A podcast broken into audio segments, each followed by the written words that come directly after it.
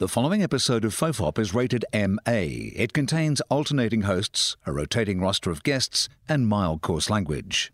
Fofop advises that it is not suitable for anyone under the age of 15, or anyone who came here looking for one of those highbrow NPR type podcasts. Minors must be accompanied by a parent or guardian. This is John Deek speaking.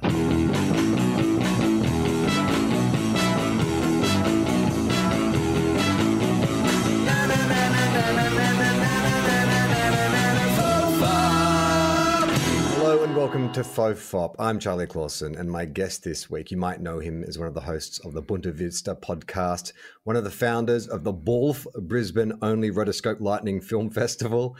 You might also know him as Thomas Violence on Twitter. Ben McLeay, welcome back to Fofop. Hey, how you doing? How did BOLF go? Uh, it was fantastic. Uh, yeah, we somehow managed to not lose money, which I think is an absolute miracle. Uh, I found out what happens to my body if you do like only midnight finishes at work for two weeks in a row, uh, which was great. But other than that, yeah, it was it was tremendous. Was there any uh, film that was a particular highlight, the one that got the biggest reaction? Oh, I don't know. It's Seeing, uh, watching Big Trouble uh, in Little China in a in a big room with a lot of people was a lot of fun. Especially like a shit ton of people had never seen it before. Uh, just seeing some sort of gasps of astonishment at that was very very nice. The whole thing was very rewarding when we got to the point where people were sort of self-directed without any push, just yelling "Bolf" whenever lightning popped up on screen, which is very nice. It's very heartening. Uh, yeah, like the pronunciation of Bolf, it's hard to get the L in after the R. Like I've been trying to tell people about it, and I don't know. It's like uh, I'm not sure what the uh, what a what a speech pathologist would say about it, like the consonant following the I don't know the open R or something. But it's a real tricky one. There's definitely something in there that's it's not meant to be in English. I don't think. Uh, my my business partner who I was running with this with, who was also called Ben, uh, the whole time he never pronounced it correctly even once, and it was his festival as well. So you know, I don't blame anyone if they struggle with it. So a good chance of Bolf coming back in 2023. Yeah, absolutely. Uh, we are we are dead set on it. I think we're even going to try and push to do it earlier in the year next year, so that we don't have to wait 12 months to do it again. I think. Ah, that's exciting. Well, Ben, thanks for coming back on Fofop as um, uh, uh, Fofop's resident supernatural expert. Thank you. I'm thrilled to be here in that capacity. the largest private libraries of supernatural tomes. Have you added anything to it recently? I have actually. Uh, I very recently purchased a, a, an embarrassingly large number of books that were previously from a a not quite as tongue in cheek paranormal research library from a, a Mm. man in Victoria that was selling a ton of them, and he was selling them for an awful lot of money. Uh, but I was stupid enough to buy them, and then I just got this massive box filled with these lovely like 1950s, 1960s UFO books that were all individually wrapped in tissue paper Wow. with a little like handwritten note that he gave me wishing me luck in my future research, which I thought was very sweet. There is a great amount of camaraderie amongst the supernatural community. We did a live show at the Opera House um, a few years ago as part of Just for Laughs, and I don't know why I went down this track, but I just I, I, thought I, I sort of got this idea in my head that I wonder if there's ever been any like ghost sightings at the Opera House, and so I started googling, you know, uh, Opera House ghosts and stuff, and found this one guy had this blog all about his visit to Australia and going to the opera house and he documented it. It was literally just like this whole blog dedicated to his trip from canada to australia to the opera house and the ghost that he encountered and like he posted photos of where he saw the ghost. And so i contacted him. I reached out and said hey man like i'm actually going to be doing a live show at the opera house and i'm fascinated by this supernatural encounter you had. Can you you know give me any information about it? And so we started up this correspondence and then i said so if i was to um, to try and capture some kind of recording or evidence of this this ghost. What do I need? And so he went took me through the whole kind of um, uh, you know you need like analog recordings because digital Mhm. recordings aren't great for capturing ghosts. And Of so course. I bought like a I had to buy a, a tape player from the US. The only one I could afford to get was to get this one off eBay and had to like get it converted for it and. Um, you couldn't use digital cameras. I had to buy film cameras. So during the show, I recorded. that. I had the tape player on stage, and just recorded it, and um, and had like the guests that we had on the show that night, like just snap photos whenever they thought, in the hope that you know because I kept sort of summoning the spirit, like inviting the spirit to Mhm. join us on stage and stuff.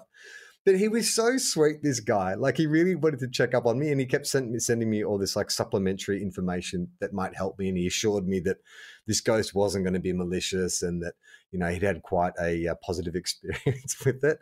Um, and then he sort of directed me to some friends he'd made in the um, the go- not ghost hunters, but like a, a similar sort of Facebook group of Australia. Like, but I've had to check out of that group because the level of kind of insanity. It's like always a hop, skip, and a jump from I saw a ghost to like you know the CIA is controlling our thoughts. Yeah, I um, I I am in this group that's I think it's either Queensland or Brisbane specific UFO sightings. No, it's Queensland. Sorry, Queensland UFO sightings. Because I thought, you know, that's cool. Uh, if it's just someone being like, "Well, last night I saw this light, I can't explain it," and half the time the posts are someone's like, "Whoa, this light was moving like crazy," and then five people in the comments are like, "No, your hand was moving because you try to shoot, you know, like a plane at night, and that's what it is." But then the other half, it will be someone being like, "Holy fuck."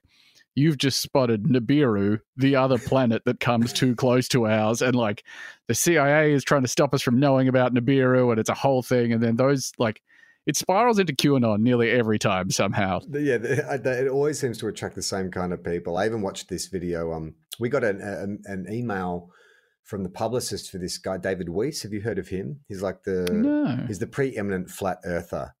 Um, uh, uh, and so we we Oh, I think we might have got an email from him as well. Is he the guy that does the podcast that's just called the Flat Earth Podcast? Yes, yes, yes. Oh, yeah. I yep, think he, I think his publicist went on a bit of a Australian podcast tear because it was like one of those. It felt like a bot email, which is like, "Hey, David Weiss is the preeminent flat earther," and they sent a few links to like previous appearances that he'd done.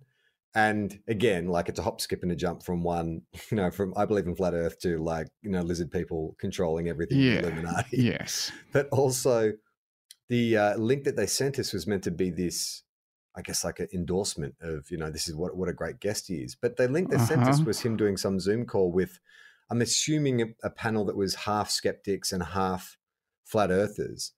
And like the skeptics as he would because uh, one of his assertions in this little four minute clip is that sully never landed the plane.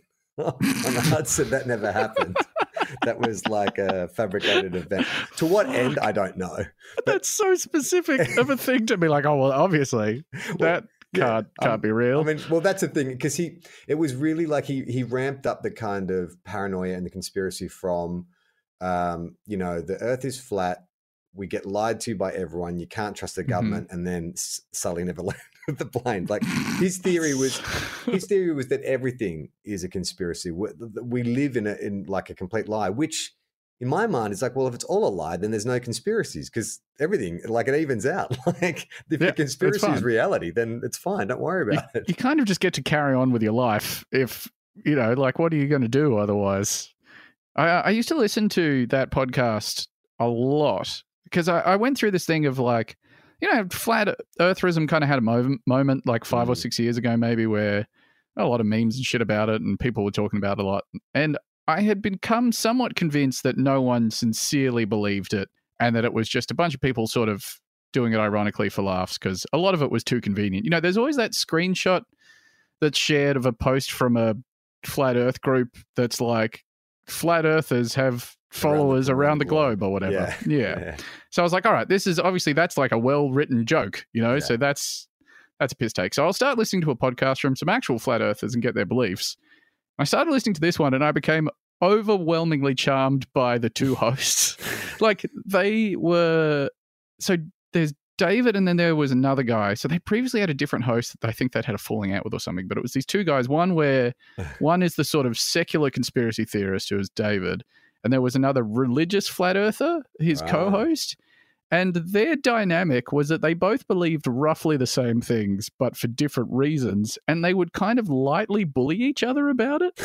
So, like, there's, there's one bit in particular on one episode where, you know, they're talking about like NASA, which stands for Never a Straight Answer, obviously. Uh, of course. and like you know they're faking videos and you can tell because one time an astronaut let go of a bolt and it dropped straight down on the ISS or whatever. And then Stanley Kubrick some- was brought in to film uh, to fake the moon landing, right? yeah, and he's been doing it ever since. You know, like he's still alive.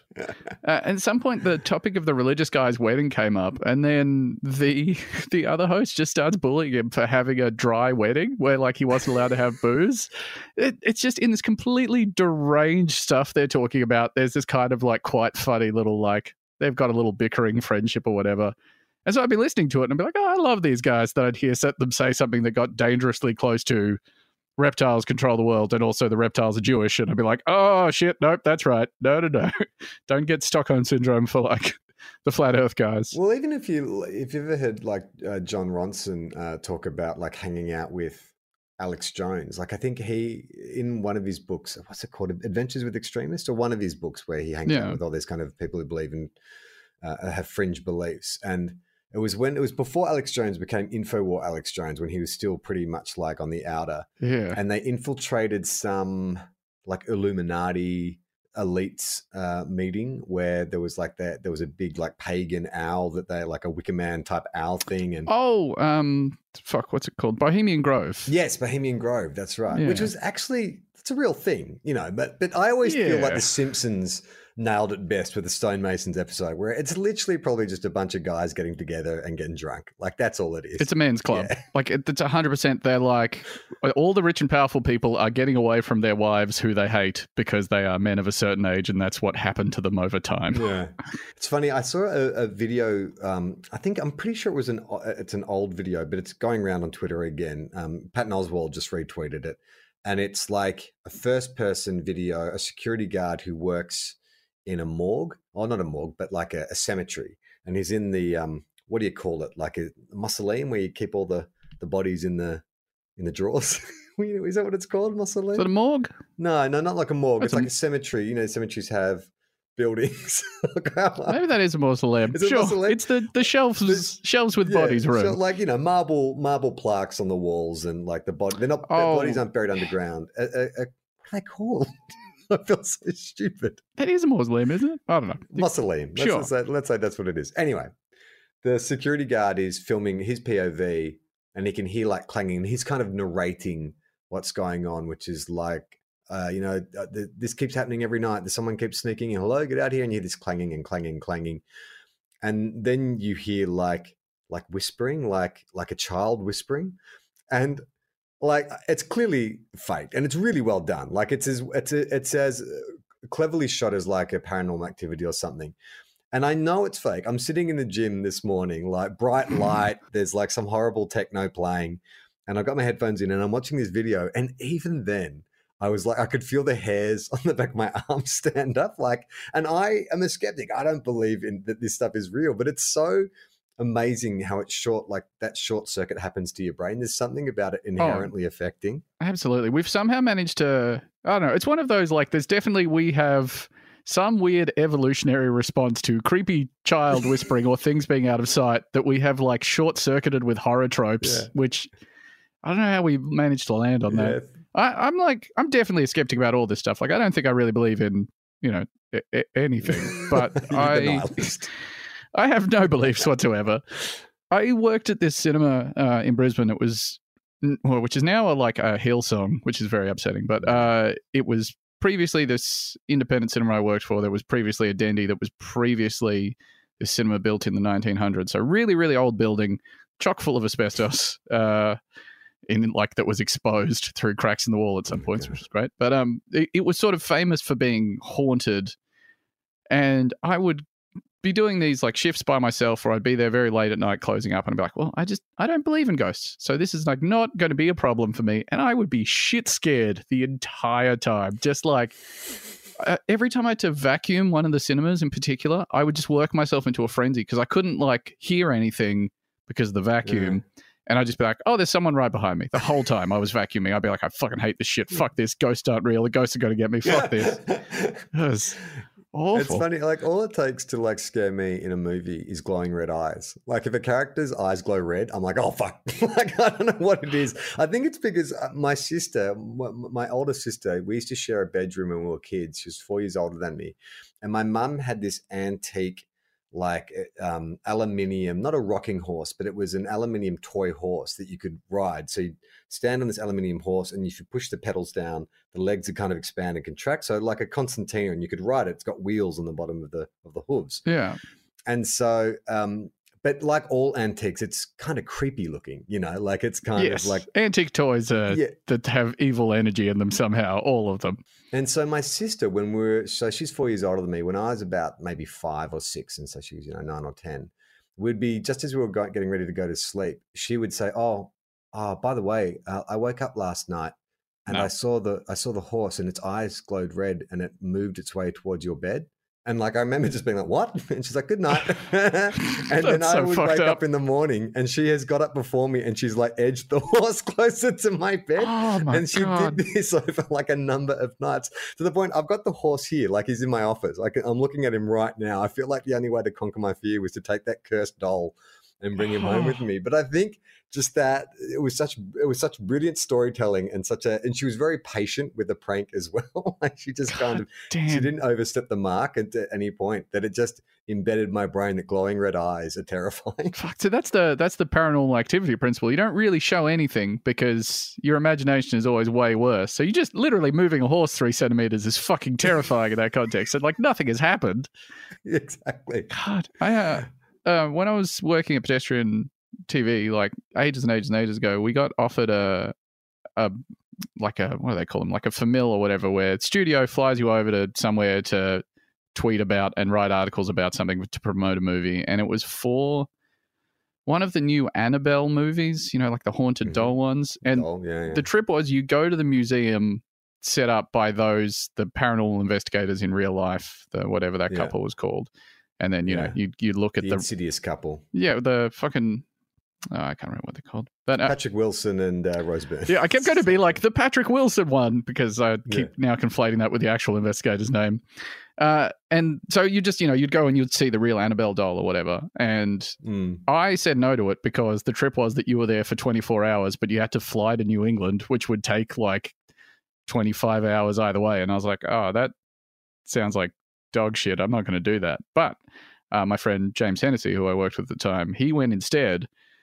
And he went there and went to the museum, and they're all being like, "Oh, this is a you know dangerous relic of great evil." Blah blah blah blah blah. And then one of the journalists in the room knocked it off the shelf accidentally, like turned around and accidentally clipped it.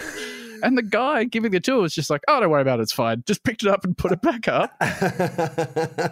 it's a very forgiving uh, eternal evil. Yeah, yeah. Like it's just. I, I also think that maybe if I had gone, I probably would have worked myself into a frenzy about it as well. Like I'm very susceptible to suggestion. But the real Annabelle Annabelle doll is like it's it's it's not scary looking at all. Like in the movies, it's got that horrifying like you know features and stuff. But the real Annabelle doll, isn't it just like it's like a it's a regular Raggedy Ann doll. Yeah, Raggedy I, Ann. I think. Yeah, Which- it looks fine. I mean, if you were going to be, if you're going to be an evil spirit inhabiting a doll, that's what you want, right? Like something that looks relatively Yeah. tame on the outside. Also, like that's there's a massive creepiness in having something super evil be something super So benign. But of course, that's not how like a cheesy horror movie director would do it. They'd be like, "No, we got to spook this bitch up." Yeah, exactly. Well, Ben, I wanted you back on the show because I wanted to do a special Halloween uh, episode, and um, as I uh, am trying, it's not a tradition yet. I'm trying to make it a tradition. Um, I like to visit uh, the Twitter account Unexplained Occurrences, which is which aggregates some of the craziest uh, supernatural postings from Reddit and other areas. So hmm I've grabbed some of my favorites, and I just thought you and I could uh, put on our paranormal investigator hats Delightful. And uh, get out your get out get out your digital recorders and your um, Well, uh, analog, obviously, because it won't work otherwise. Yeah, yeah, analog.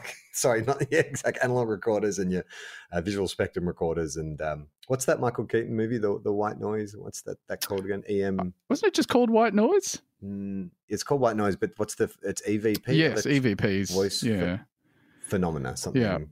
Electro voice phenomena, where you leave a recording and you hear a voice. yeah. I think that's the one. Spectral voices and stuff. whatever it is. That movie was something like terrified me. It scared the fucking shit out of me when I saw it as a kid. All right. So um, this is from Reddit, and this is under the subreddit of ghosts. And the subject is ghost smells question mark. Come on now. Do ghosts have smells? My colleague swears he smelled cheese for no reason in the middle of the night. Of course, I made fun of him like crazy, but he swears it was a ghost. A cheese ghost. Is that a thing?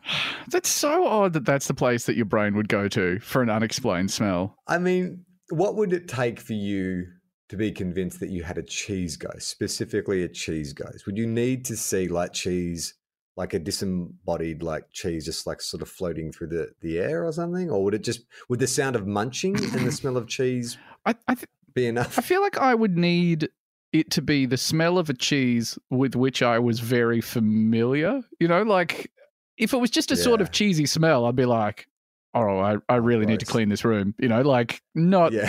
that uh, there's a fucking ghost in here. But if I was like, oh, that's the Cracker Barrel vintage. I know the smell of a Cracker Barrel, Yeah. you know, sharp vintage cheddar anywhere. Holy fuck, there's a Cracker Barrel ghost in here. I mean, that's a good point because I'm trying to think if is there any cheese that I could tell you, like just from the odor alone, that that is a cheese. Because cheese does smell like a lot of bad things. It's off. It's like you know, Mm. it's pre-fungal. it's a pre-fungal mold. So Yeah. you're right. You're 100 percent right. There's how would you how would you know? Yeah, I would need some more confirmation. Like if it was if if I could smell the cheese quite strongly in my room and I felt like there was a presence and I could hear like just the quiet sound of chewing in the corner. You don't even get a satisfying crunching either. You it'd No. be like a yeah, It'd just be like a sort of wet mouth noises. well, maybe you need a lactose intolerant cheese ghost. So then you can also hear the gurgle of its tongue stomach. The pre-diuretic stomach. sustained farting. Wait a second. There's a lactose intolerant ghost in this room. Um, okay. Uh, we'll get to the next one. This is uh, the, the heading. This is from a uh, subreddit, Humanoid Encounters. You're a big fan of uh, humanoids and cryptids, aren't you? Yeah, yeah, absolutely. I've I've been very uh, closely following. There is a lot of Mothman sightings in Illinois for some reason. These stories tend to come up like every couple of weeks.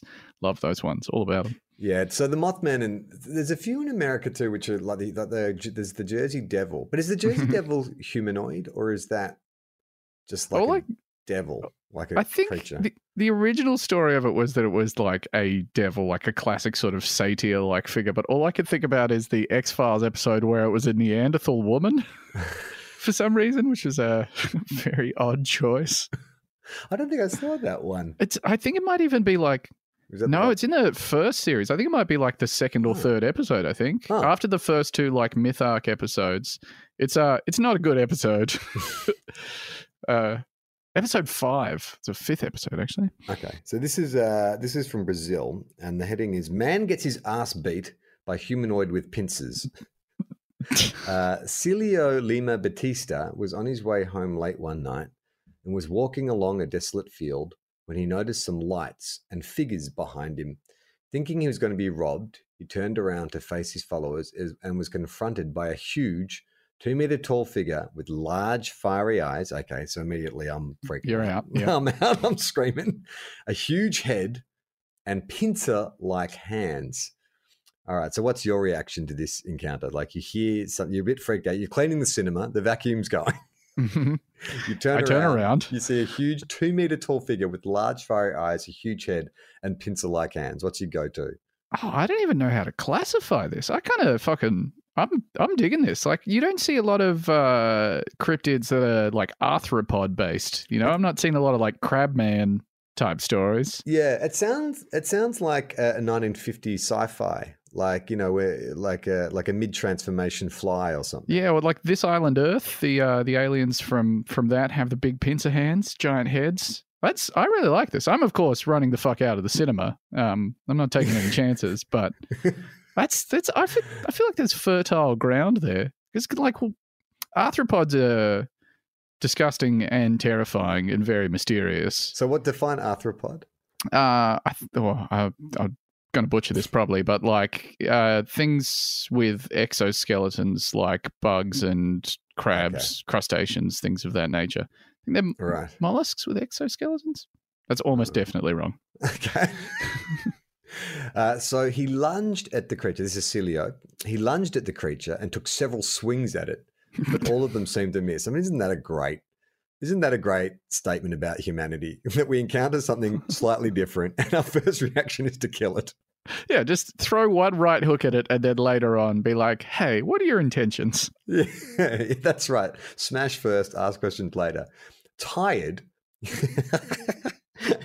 After a few swings, he, he quickly got gassed. Clearly, he's out of shape. Tired, he stepped back, stunned. Suddenly, the huge creature lunged at him, beating him senseless. Okay, well, fucking fair enough. Like, in self defense, I would argue that this creature uh, would beat him senseless. Yeah. He, he was later found unconscious and was taken to a nearby hospital where, sev- with, where several large bruises were found on his back, and he was treated for a wound on one of his fingers. Okay, so Finger wound is quite funny. I mean, if you if a guy was found like beaten severely, uh, beaten unconscious, chances are severe concussion. Yeah. right? Yeah. And so then his recall of the event would therefore be influenced by said concussion. Is that a fair Yeah, I think assessment? maybe also a little bit of shame might be a driver there. You can't just be like, oh, some guy jumped me and beat me up. You got to be like, oh, giant crab monster for sure. Like, what fucking cryptid in the history of cryptids has beat someone up? Like, it's such a, it's a really, that's a man like behavior. Like, you're getting. Yeah. Your blood drained by a chupacabra, you're getting possessed by a demon, whatever. You're not just getting like punched Jumped. and kicked by a cryptid. Like, I mean, did the cryptid rip off his shirt and say, "Come at me, bro"? Like, it was it that Yeah, kind it's of? 100%. He met the bro, most broy cryptid going around. he ended up on World Star Hip Hop. Someone filming it, just going "yo" Yo, the whole time in the background. oh, poor Celia. Uh, this was a while back. I hope he's doing better now. Okay. Um, Fingers crossed that finger is healed.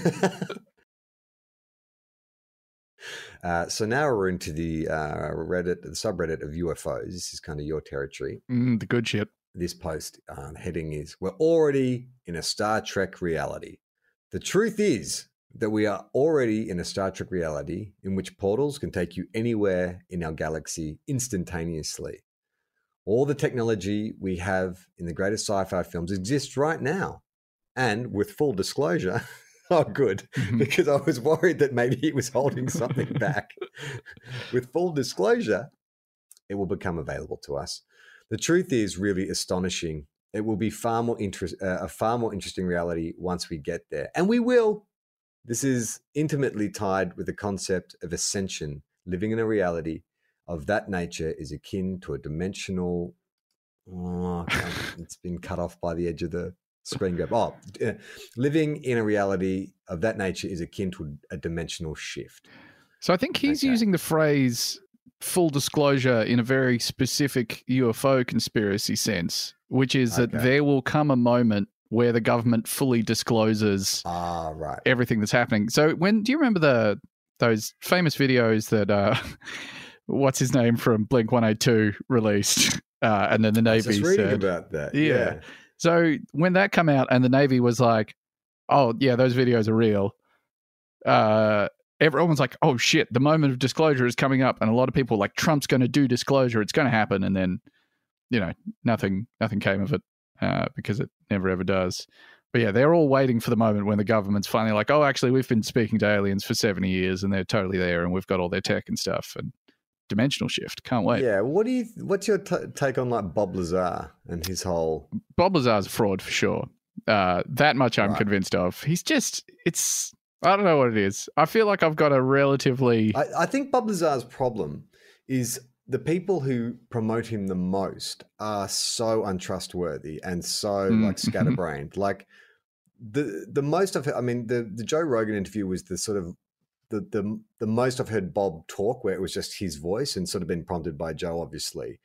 But they also Yeah. had the documentary film because he's done a bunch of you know like documentaries. But they had the filmmaker who just kept muddying the waters and undercutting anything anything that Bob was saying that made you go, oh well, you know, like that, you know, I guess you know that that that, that is an interesting point. Would then be undercut by again a director who would then spin off into wild conspiracy. And it's like if you had that much integrity and you know, he's never sought to make any money from it, and his story has always been consistent and stuff, then wouldn't you partner up with like I don't know a more reputable filmmaker? New York or- Times, Yeah, exactly. something. I don't know. It's so weird. I like, he gets a lot of, uh, like, obviously his testimony feels way more weighty because he cleans up quite well. Yeah. You know, like you get an impression from looking at him, like, oh, this guy says he's like an aerospace engineer or whatever. And he kind of seems like he is. Whereas most of the people that are coming out with that sort of like, oh, I definitely worked at Area 51, you're like, motherfucker, you're not getting hired to work anywhere, Yeah. let alone at. Area 51. Like, there's no chance. I uh, I used to go to these monthly meetings of UFO Research Queensland, the world's second longest continuously operating UFO research group in the world Hmm. and uh, I saw, so I saw a, a bunch of people give talks, and you get a very good sense for who's bullshitting pretty quickly, I think, and even in a room full of people that more or less will believe anything they hear. You could feel a room turn against someone giving a presentation. Like there was one guy in particular, it was one of the weirdest fucking nights of my life, who was giving a talk there on how he was one of the children at um oh fuck what's the name of the school but it was that one in melbourne in the 60s uh when like 200 kids and a bunch of teachers saw a ufo in broad daylight Right. uh oh it's a I'll look it up. we should something starts with w 60s. yeah like 65 or something along along those lines Okay, I'll look it up. uh, but yeah, he claimed to be one of those kids, which obviously I don't even know how we would begin to validate that. But his whole story was that, like, ever since he had been being pursued by, you know, ASIO and the government and everything who were trying to, like, and like part of his thing was that he was like, well, they can easily keep tabs on me because I live next to uh, Amberley. Oh, yeah, West. Yeah, that's the one. He was like, oh, I live right next to like Amberley Air Force Base, so it's easy for them to watch me. And then the guy in the audience was like, why don't you move? like, why do you live there? One of his stories was that he said he got a threat from the government because, and he, he put a, a photo up on his PowerPoint projection that he was doing, uh, where he's like, I went up into the roof to check some insulation, and there was, and I on this, and everyone's like looking at the picture, like, is that a paddle pop stick? What is that? And he's like, yeah, from a Magnum, like the gun, which What? you know that's a threat because they were going to shoot him. Oh, right. Okay, sure. I mean, the ASIO officers, are they armed with magnums? I don't know if they are. And like we, like the whole room of people who believe in like crystal energy aliens, you know, uh, they're all just sitting there being like, oh, You're too kooky for us. yeah, I don't know about this. I don't, I reckon this is bullshit. And then like I've seen other guys in there where one guy was just presenting like hundreds of home videos he'd taken of weird orbs around his house, and I was like, oh, fuck, those orbs are weird. How come this guy's got so many orbs around him?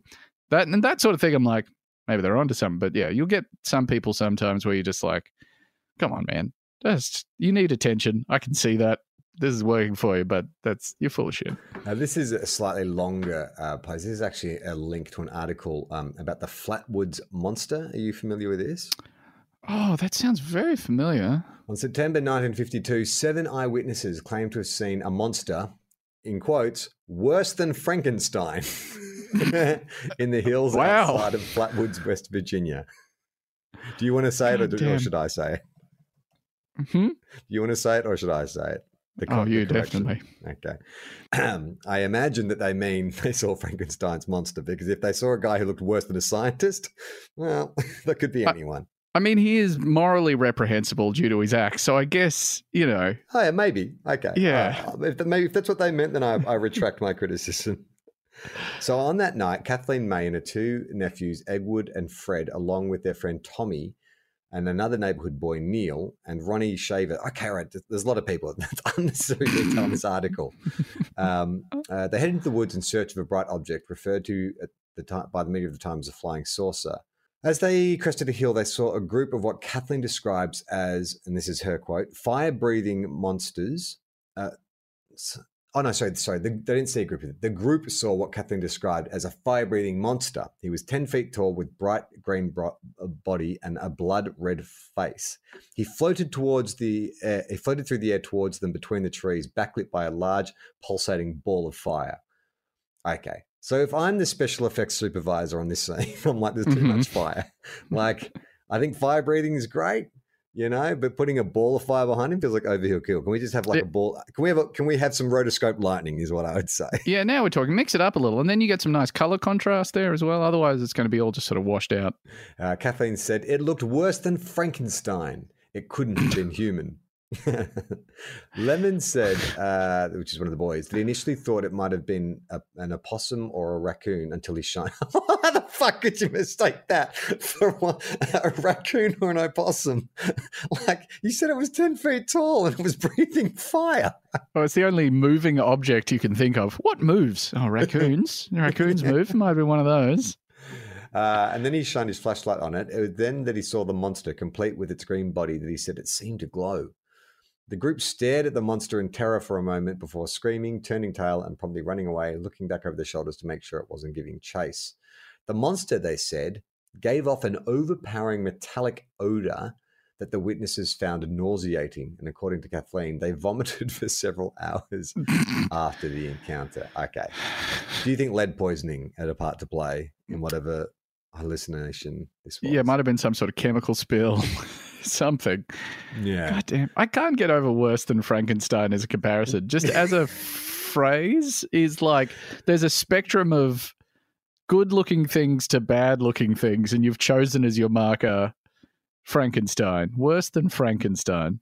I mean, I guess it was the fifties, and he Oh, was true. like he was the you know the pinnacle of horror, then the universal horror. But even so, he's quite a there's quite there's quite an ability to Frankenstein. Like he's not horrifying to No, look at, is he? Ah, maybe we're too maybe we're too young to have been horrified by the look. we've been so desensitized. Yeah. desensitized. I guess he is. maybe the equivalent is he was worse than Freddy or something like that. Yeah, I might have said. we have That's such a broad range of parlance. pop culture references that we can very precisely plot that this thing was exactly worse than Freddy Krueger, but not as bad as a xenomorph. I'm putting him in Yeah. that sort of territory. okay, good. Uh, subsequent investigations turned up little, little physical evidence, although local Sheriff Carr and his deputy Burnell Long, I love these names, Oh, so good. uh, did claim uh, to smell the strange metallic odor while searching the area. A. Lee Stewart, co publisher of the Braxton County Democrat, a local newspaper, returned to the site later on that evening with Lemon and also admitted to noticing an odd odor. Okay, well, this is what you got to investigate is the odor. It's not a cheese odor. We know that. Yeah, not a cheese odor. ghost. Um, the odor was still there, said Stewart. It was sort of warm and sickening, and there were two places about six to eight feet in diameter where the brush was trampled down. Okay, but I thought they said he floated towards them. I, I think the uh, the modern interpretation of this by crazy people is that it was both there was a UFO and there was also the monster itself. So the, the trampled part is the the UFO. Ah, okay. The uh, yeah. Stewart, for his part, seemed convinced that the group had seen something strange. Those people were the most scared I've ever seen. People don't make up that kind of story quickly. I- Hmm. I don't know about that. I hate to believe it, but I hate to say I don't believe it, added Stewart. Those people were scared, badly scared, and I sure smelled something. if you can't trust your nose, well, I guess yeah. Like we, we don't really have like visual and auditory hallucinations are common-ish. You know, like Mm. you think you see something but you didn't. That's relatively common. Thinking you smelled something but you didn't. Not as common. I don't think I've ever had like a phantom smell that I know of. No, that's a good point. Oh, I guess it's not a phantom smell, but there is dispute over what you're smelling. My wife and I constantly debate. She thinks she smells gas leaks all the time. I think Oh. it's just like a damp smell because I've gone out and I've checked. You know, we're on gas bottles where we live, and there's no leakage, and I've even done the soap test and stuff. But I think what she's smelling is is different, and in the same way that do you know that like women see a broader spectrum of colors than men? Oh, I did not know that. Yeah, because like eh, when I was cleaning our deck, I had to clean it before I oiled it, and she would come out and do like the spot check, and she'd say, "Oh, that's still dirty," and I and I'm looking at the same thing. I'm like, I can't see a color difference between that, and I was getting so frustrated because I thought she was being like really finicky, and then I found out that like yeah, women see a broader spectrum of of, of colors than men, so she was literally seeing uh, something that I could not see that I was like almost colorblind to seeing, like the shades of brown essentially. That's so odd. But also, it's then introduced to you a problem that you probably wouldn't have noticed. If it had never been pointed out to you, you would have just done the deck and then not seen the consequences of it either. It's just made your life harder. Everyone's vision should be just as bad. We actually met a woman when we were scouting for locations um, in the Northern Rivers. We f- found this location that was like a, it was, I guess it was essentially like a, an events venue, but like this rustic farm and this beautifully restored house and shed. And we were wandering around, and the, the the woman who owned the place was showing us around. And then we went into her house, and the house was filled with this artwork that was like it was sort of psychedelic, but not in the imagery, but in the colors, like really bright, like overpowering, almost like fluorescent colors. And every painting was like that. It was just really impactful. And um, we were asking her about it, and she said, "Oh, yeah, she has this rare condition where she has extra cones in her eye." Yeah, and so right. she sees a like where most I don't know what most people's like color spectrum is, but say it's like 20 million. She sees 10 times that.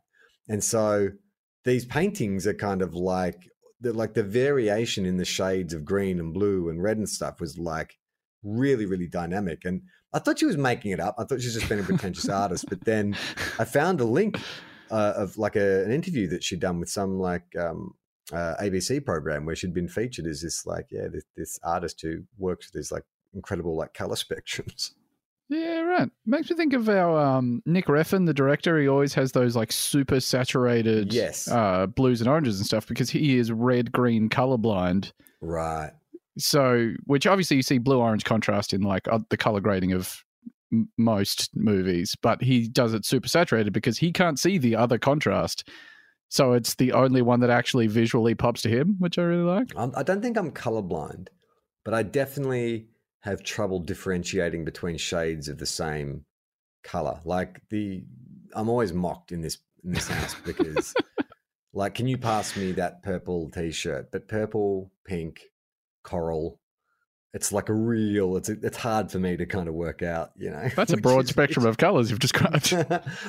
well, more like the the shades of those things. Like Yeah, might lavender to also just be lilac. that I, I don't have the vo- vocabulary for colors like fuchsia, lilac, things like that. yeah ever the, there's that thing with how um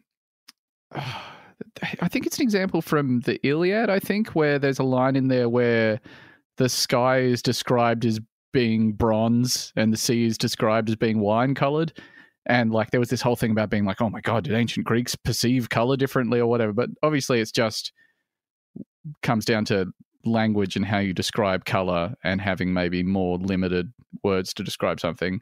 But then also, I Mm. think it was the ancient Greeks that had that considered blue and light blue to be different colors entirely, like not Oh, a right. shade of the other, but distinct. Which is it's wild that it's something we kind of take for granted that you can distinctly, even though we know they lie on a spectrum, we're like, well, they, that's red, that's green, and there's some point where it stops being red on its way to being green or whatever. It's uh, Mm. yeah, such a vague, amorphous concept. Uh, this is a an article from I don't know where.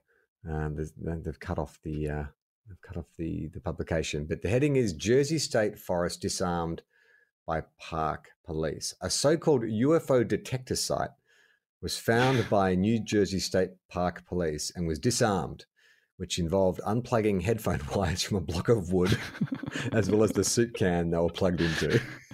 Oh god damn. It's adorable.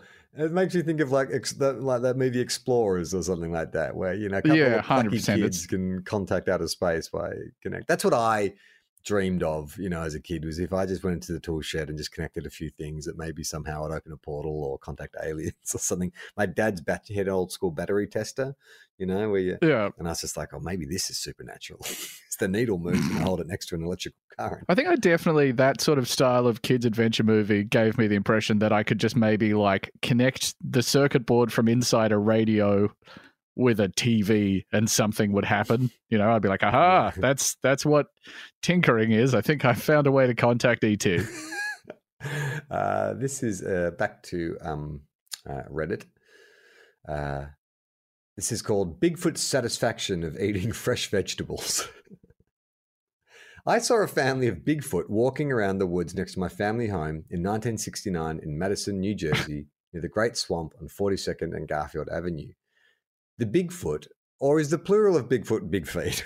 I mean, if there's more than one. I'm personally a there's a single Bigfoot theorist, but uh yeah, I guess big big Bigfoots, big feet, Big yeah, feet. Bigfoots maybe. The Bigfoots were raiding the tomato patches and vegetables up in the hill in the garden of my neighbor. These Bigfoot were radiating an energy of a multi-dimensional nature. oh, it was cool. It was like uh, a glowing around them, whilst they smiled and beamed the satisfaction of eating fresh vegetables. Oh, god damn. What does a multi-dimensional uh, nature consist of? I wonder. Radiating an energy of a multi-dimensional nature. Yeah, I wonder that. Is this something they ascertained from being able to look at them, or is this something they maybe sensed psychically? I wonder. Well, he, uh, he the qualifier is that it was glowing around them while they smiled. So I'm guessing he's saying like he visually noticed, but how does a glowing light around someone suggest multi dimensions? I love that. I love when people add like extra flavor to something. Like it's not enough Yeah. that you saw a family of Bigfoots in fucking New Jersey. eating eating tomatoes. You've got to be like, oh, and also they're psychically radiating good vibes, uh, which I could see because I can see vibes with my third eye Yeah. or my two regular eyes, depending on how that went down. Well, that is the kind of conspiracy brain, though, isn't it? Is like there's always a like a in case of emergency, like break glass. If you confront a conspiracy theorist or expose them to the truth or whatever, they can always say, "Oh yeah, but that's because they've mind controlled you into saying that," or it's like they've created a some kind of illusion, or they project blah blah blah blah. Yeah, yeah, yeah. So, and did I tell you about like the guy I met who was um, uh, Gemini went to see a band at our local when we were living in Sydney. It was this amazing like surf rock band, but they all look like they're in Tenacious D. Just these middle aged dads in tracksuit pants and t-shirts, but playing the most awesome like surf rock. And um, the only guy in the band who looked like he should be in a band was the bass player, who looked like one of the Ramones. He had like the shaggy black hair and a leather jacket and tight jeans and wide stance as he's like playing the bass. Mhm. And during their break, I was just sort of chatting to him. I think we're having a cigarette outside or something. And we talked about the Beatles, and he was like, "Oh yeah, but you know, after Paul died and they got that lookalike in, you know, that was they were never the same." And I was like, "What?" And I was vaguely aware of the Paul is dead conspiracy, and then Yeah.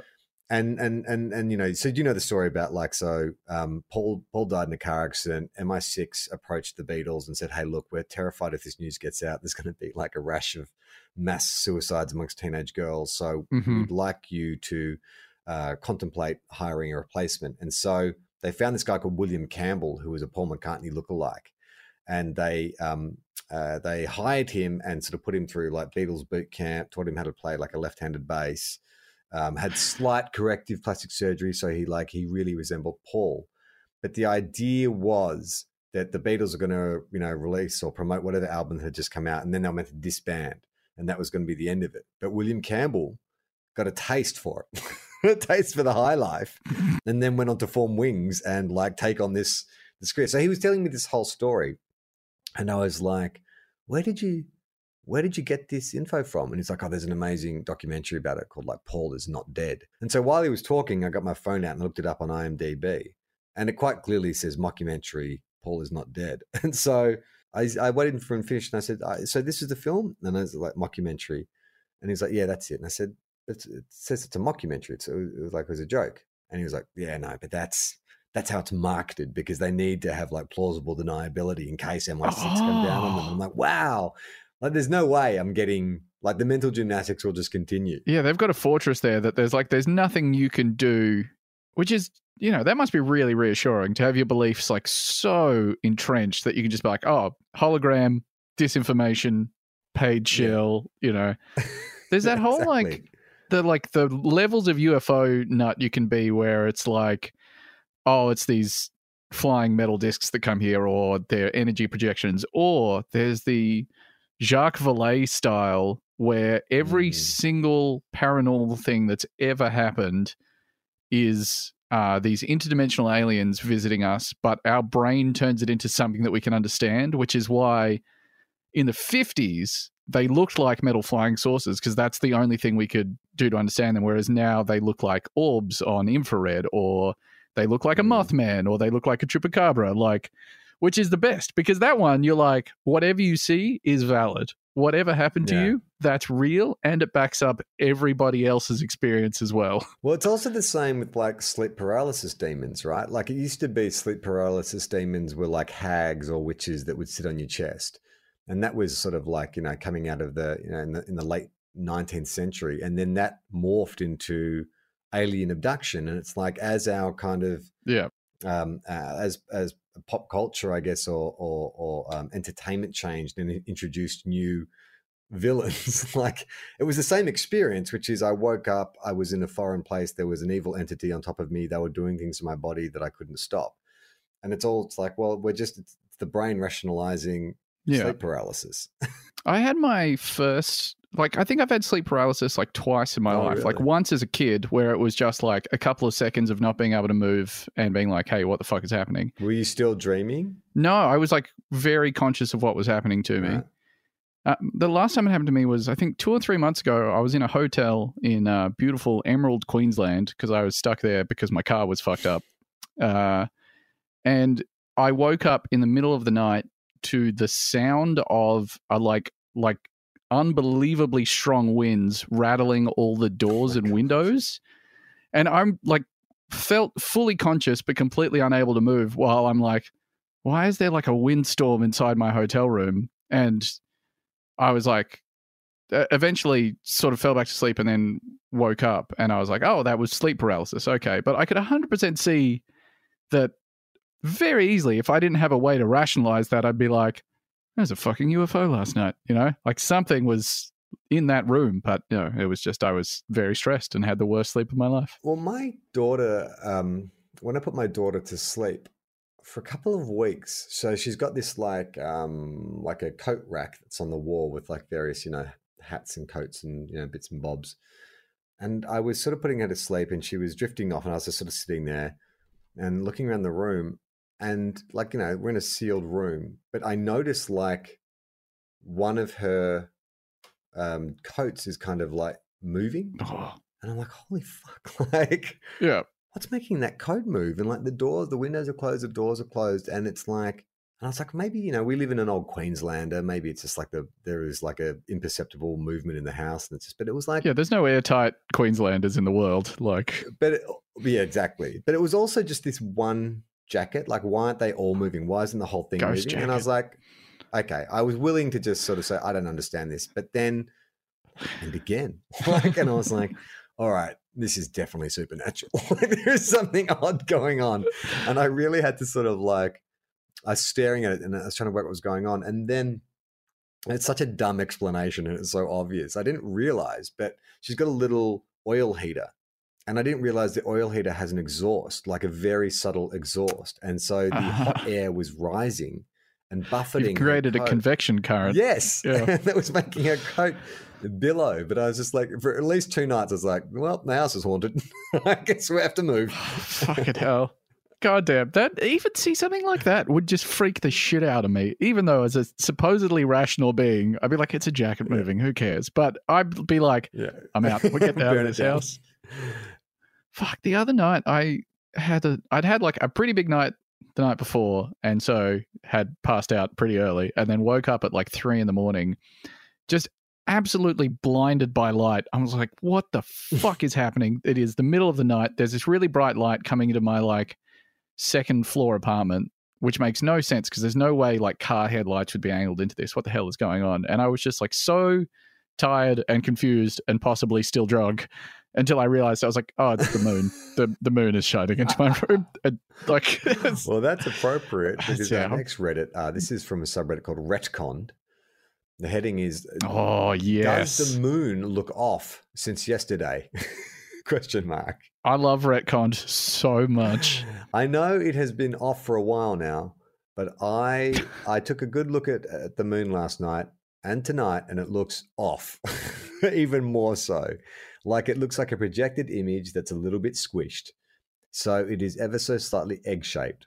Also, I think it might have disappeared too early for me yesterday, but I was half asleep. so take that with a grain of salt. And then they follow up with the sun was also looking squished. I have photos if anyone's interested. PM me. Holy fuck. That shit is a delight to me. Retconned is amazing. Uh, there's we talked about one of them on an episode of Bunta Vista once where it was a guy saying that he thinks Parmesan used to be spelled differently and that they changed it that and only he remembers the Parmesan dimension. I think they've made a joke about that in the new Rick and Morty. Oh, really? Yeah, they arrive in a new dimension which is almost identical to their dimension. The only difference is the pronunciation of Parmesan. Fuck, that's so funny. God, I uh when so that the Brisbane UFO, the Queensland UFO group thing I was talking about, where people were talking about Nibiru, the Phantom Planet, and the alternate solar system, that led me into another group where uh, they're looking for the second solar system that's within our solar system. And every single day they start a new thread where people all over the world take a photo of the sun so they can all prove that sometimes the sun is our sun and sometimes it's the other sun. And it's just Ah. Every single photo you're like, yeah, that's the sun. uh, this is uh, from the subreddit Humanoid Encounters. Uh, we just previously talked about a man with um, claws for hands, or sorry, I should say a, uh, a, a cryptid with claws for hands. Has anyone had or heard about encounters with cat like beings? Hello. Just wanted to know if anyone heard about cat people, i.e., the body of humans, but the head of a cat covered in fur. So when that Cats movie came out, it must have fucking Yeah. freaked him the fuck out or her. oh my God, imagine being like, the New World Order and the government are just rubbing this in our faces now. I mean, isn't it funny too, though? Like, like the Cats movie, and even reading this, the thing that immediately comes to my mind is sexy. Like, cats are inextricably linked to kind of like there's like a sexuality to them, like that movie Sleepwalkers and stuff. Oh, There's a haughtiness Yeah, there. but like, Hmm. I don't necessarily think this would be a terrifying thing. Maybe Thundercats fucked me up as a kid or something. I'm like, oh yeah, I reckon I wouldn't be too. I mean, not as much as the crab clawed, giant head, fiery eyed uh, cryptid. This one, I think I could I could handle. Hmm. I mean, mate, is it? Are they asking if they exist, or is this more of a fantasy? Because it sort of slips into kind of fairy territory a little bit, doesn't it? It does. I actually think I would find this much spookier if he hadn't said the covered in hair thing. If we're just talking about like a regular nude human body but with a cat's head, that's fucked up. Yeah. That at least like let's say this thing is real Mm. and I saw one of these creatures. If it's all covered in hair, I have a way to rationalize this. I'd be like, "Yep, I've been accidentally exposed to furry art a lot because of the internet. This isn't the craziest thing I've ever seen. Yeah. Cat head on a regular human body? I'm fucking out of there. That's fucked up." Um, okay, I don't know where this is from. It's not from Reddit. I think it's just uh, been gathered from some uh, supernatural forum. Earlier today, around 1 p.m., I was walking near 36th and blank. It's been redacted. Don't know why. when I saw a translucent person evading the police running at high speed. They were nearly transparent and you could see their entire circulatory system. Never have I seen something so horrifying in my life, and I'm desperately hoping someone has some more info. So am I. So that's the we've got an invisible man sitch Yeah. Yeah, like in the um the Kevin Bacon one where he sort of Hollow the Man. invisibility happens in stages. Yeah. So you had like bones, muscle, skin. I I'm very intrigued of the mechanics of being able to see the circulatory system. Like if so some parts are more transparent than others. Well, the exterior it sounds like is transparent. So so imagine so would that mean bones? Why the bones? Because you think bones Yeah, would right? be the foundation of the of the human body. Why are the bones invisible? Just why is it just the guts? Don't know. yeah. Yeah, that seems like a strange choice. So skin invisible, muscles invisible. Oh, Uh-huh. I've got an answer for you. I think if you think of John Carpenter's uh, memoirs of an invisible man, what a picture. when he eats something, the um, the circulatory system becomes visible as the body is processing. oh, right. So maybe this, I'm assuming, thief Mm. Had a big meal before he went and robbed a bank or whatever he did to make him be pursued by the police. Yeah. Or maybe he had bad diarrhea. Yeah, so we're That's what- thinking it's the external material highlighting it. All right, that's that's as plausible a theory as I could think of. That's quite good. Yeah. Fuck, that that's fun as well because that's like the not the sort of cryptid people generally claim to have seen. That's just fun. That's a. It's not part of a larger mythos, you know. You're not trying to be like, oh, I want to jump on this bandwagon. You're saying something absolutely fucking crazy. this is from a assume like a Craigslist type forum. Um, the heading is my date ate his food like a snake. Okay, I recently signed up to Bumble last week. Well, you don't need to say recently and last week. Then it's, it's tautology there.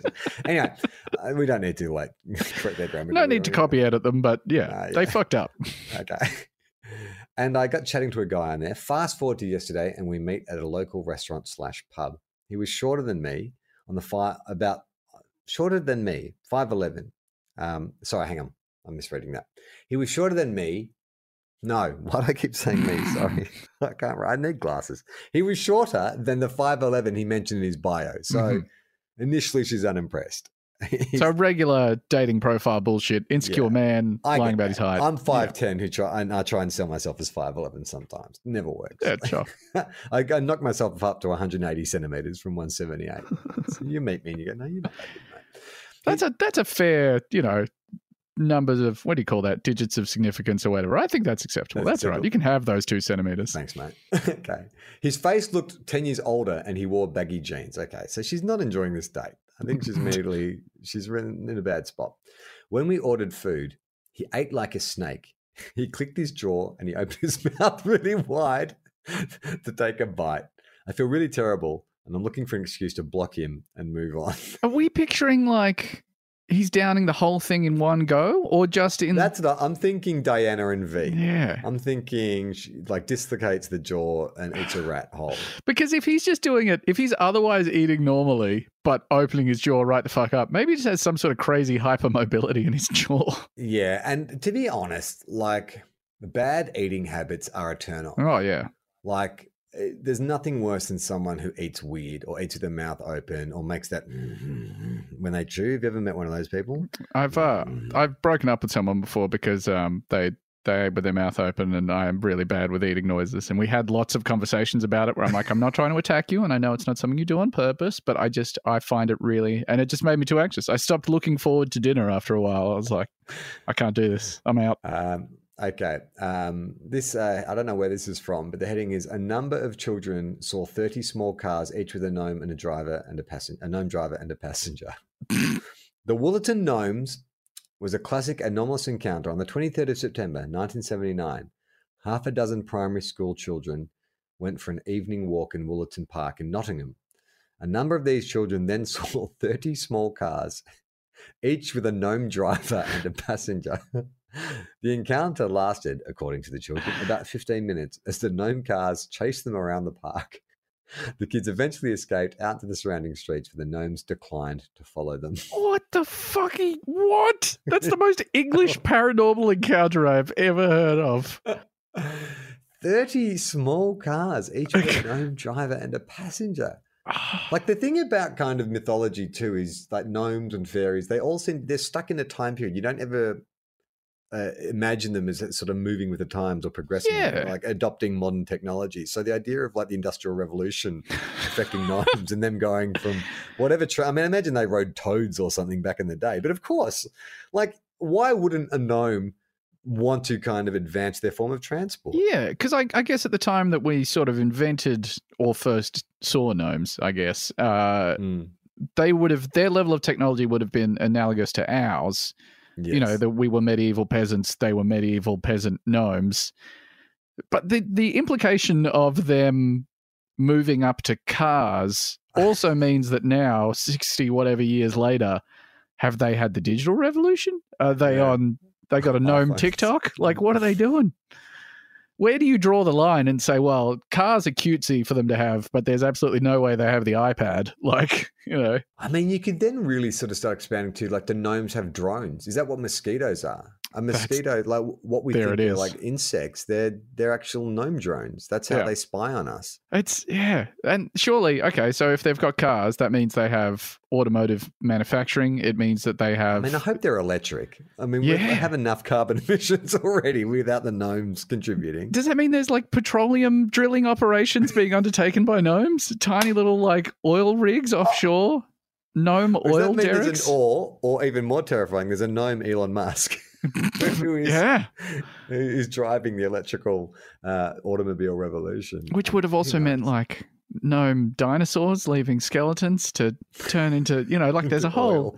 It implies a whole gnome universe of equal complexity to our own. Terrifying to think about. I'm also I'm, I'm just fascinated too that each gnome driver had a passenger.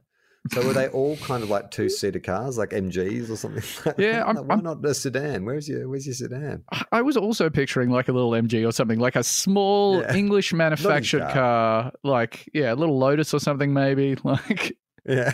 Morris Minor, maybe. Who knows? It's got to be cutesy.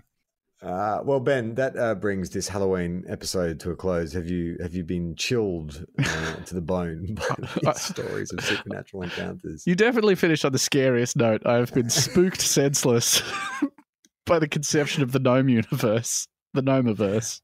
Uh, if anyone wants to follow uh, uh, Ben, they can. Uh, you're at Thomas Violence on Twitter. Uh, are you that the same on Instagram? I am, yeah, and it's all photos of my dog. So um, look forward to that. Is it Lewis? Lewis? Louis, yeah, Louis. Lewis when he's in trouble or he's done particularly right. well. Yeah.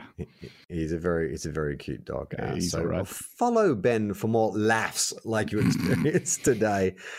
Um, okay, I hope you have a happy Halloween. I'm Charlie Clausen. I was Ben McLeay.